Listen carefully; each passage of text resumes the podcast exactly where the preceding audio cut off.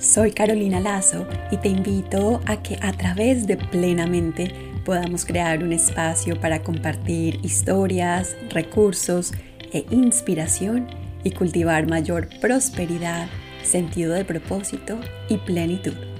Gracias por estar aquí.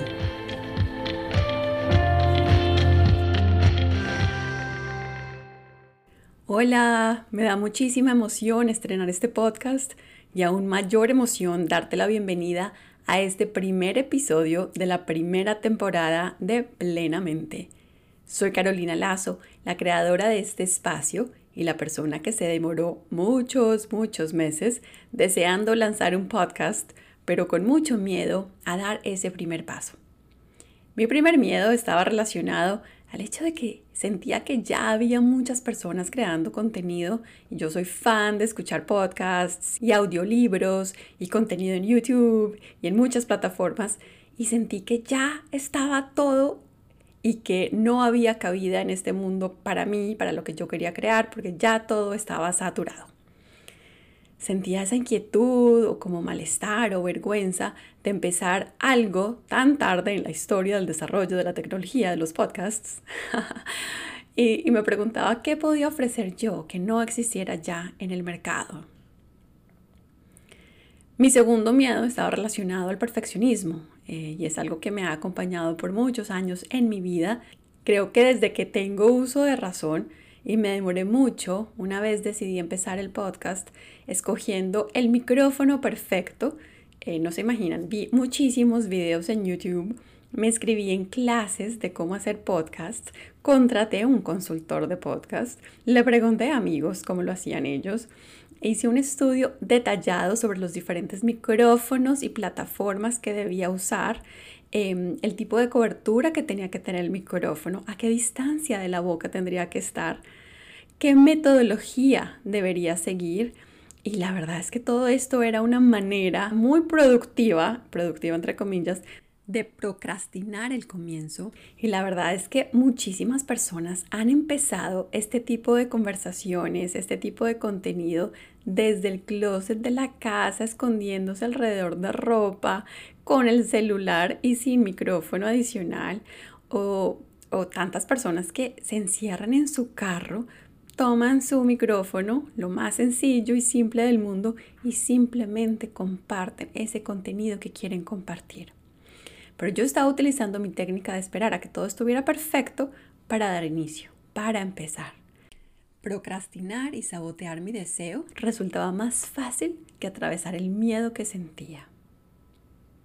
El tercer miedo que pude observar estaba relacionado con las reacciones que pudieran tener otras personas o qué pasaba si yo decía algo al aire, digamos, incorrecto o errado o sin evidencia entonces, como, ¿quién era yo para asegurarme de tener todo perfecto, de no cometer errores? O si yo decía algo gracioso y era ofensivo para otra persona, pues qué vergüenza, mejor quedarme calladita en lugar de lanzarme a hablar públicamente. Pero en realidad nadie se las sabe todas y todo el mundo comete algún error en algún momento.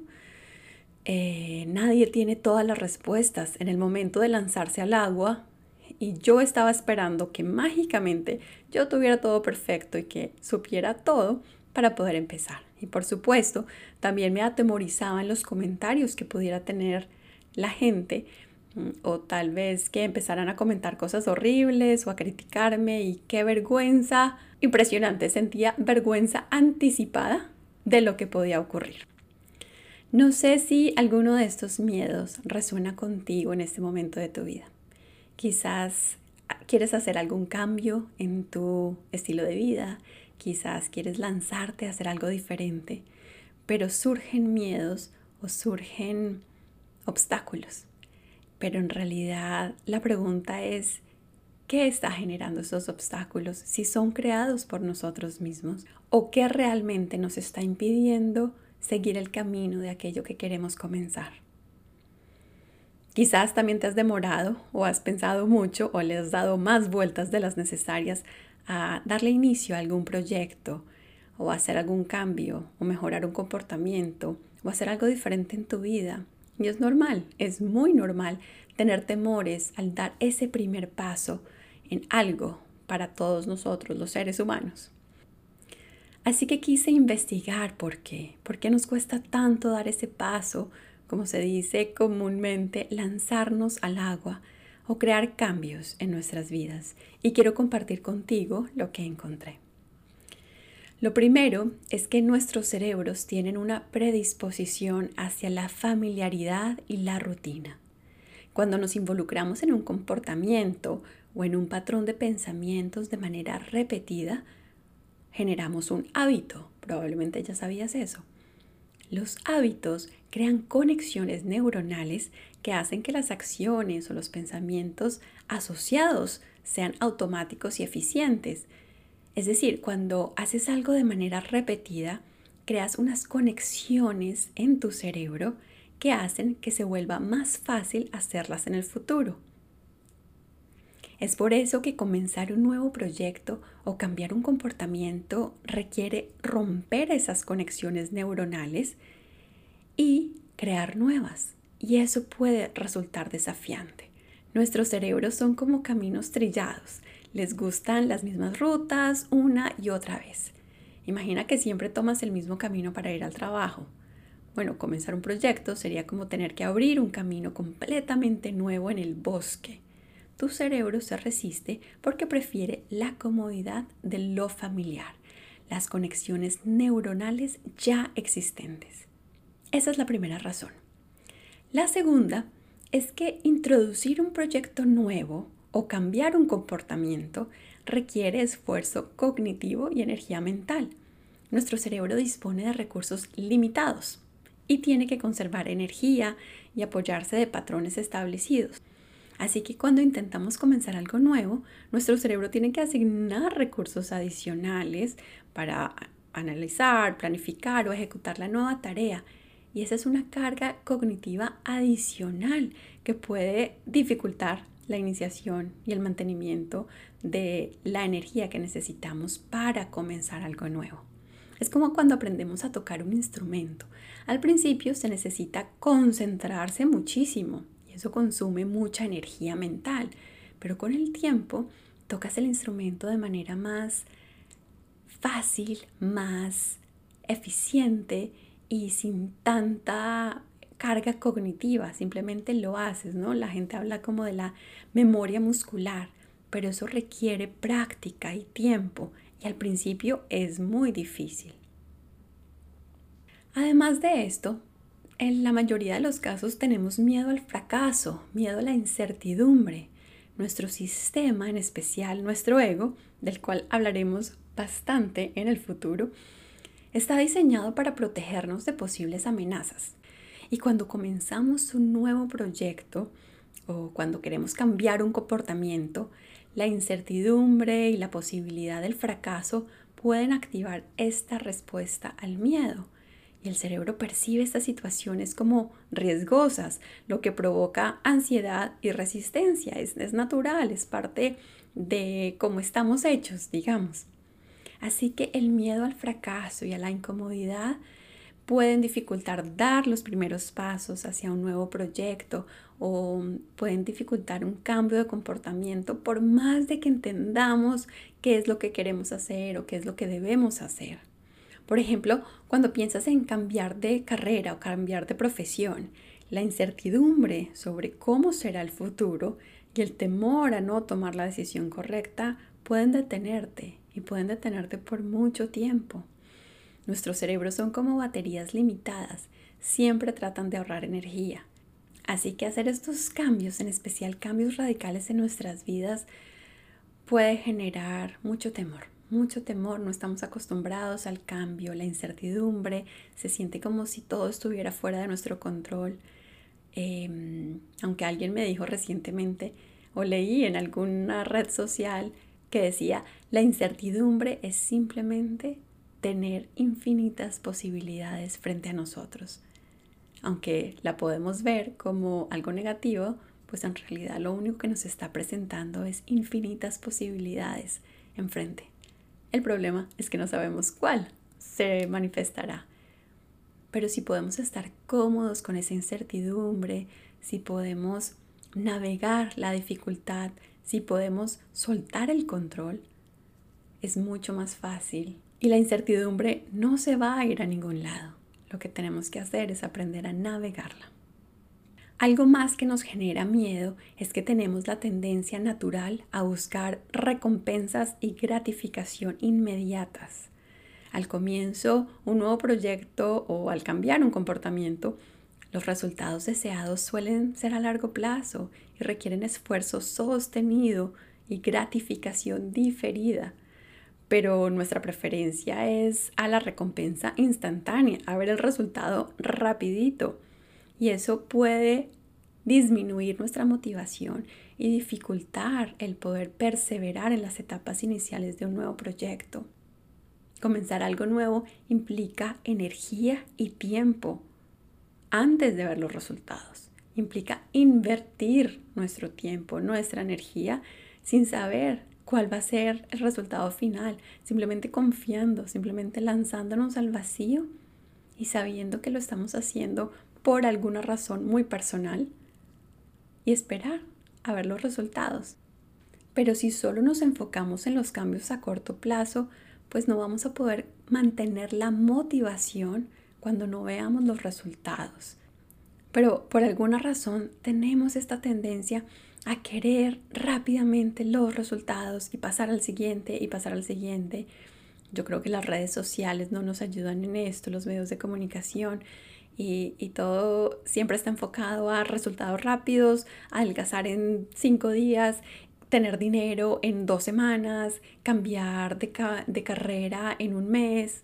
Y en realidad lo profundo, lo que realmente requiere nuestra energía, nuestro tiempo, probablemente se va a demorar más de eso. Los cambios naturales no suceden tan rápido. Las estaciones se demoran tres meses, los cambios en la naturaleza, eh, concebir una nueva vida, requiere nueve meses en los humanos. No podemos acelerar todos los procesos. Y lo mismo sucede con un nuevo propósito, con un nuevo proyecto, con un cambio de comportamiento, con un cambio de vida. Todo requiere tiempo. Y la paciencia es algo muy importante para cultivar en estos casos.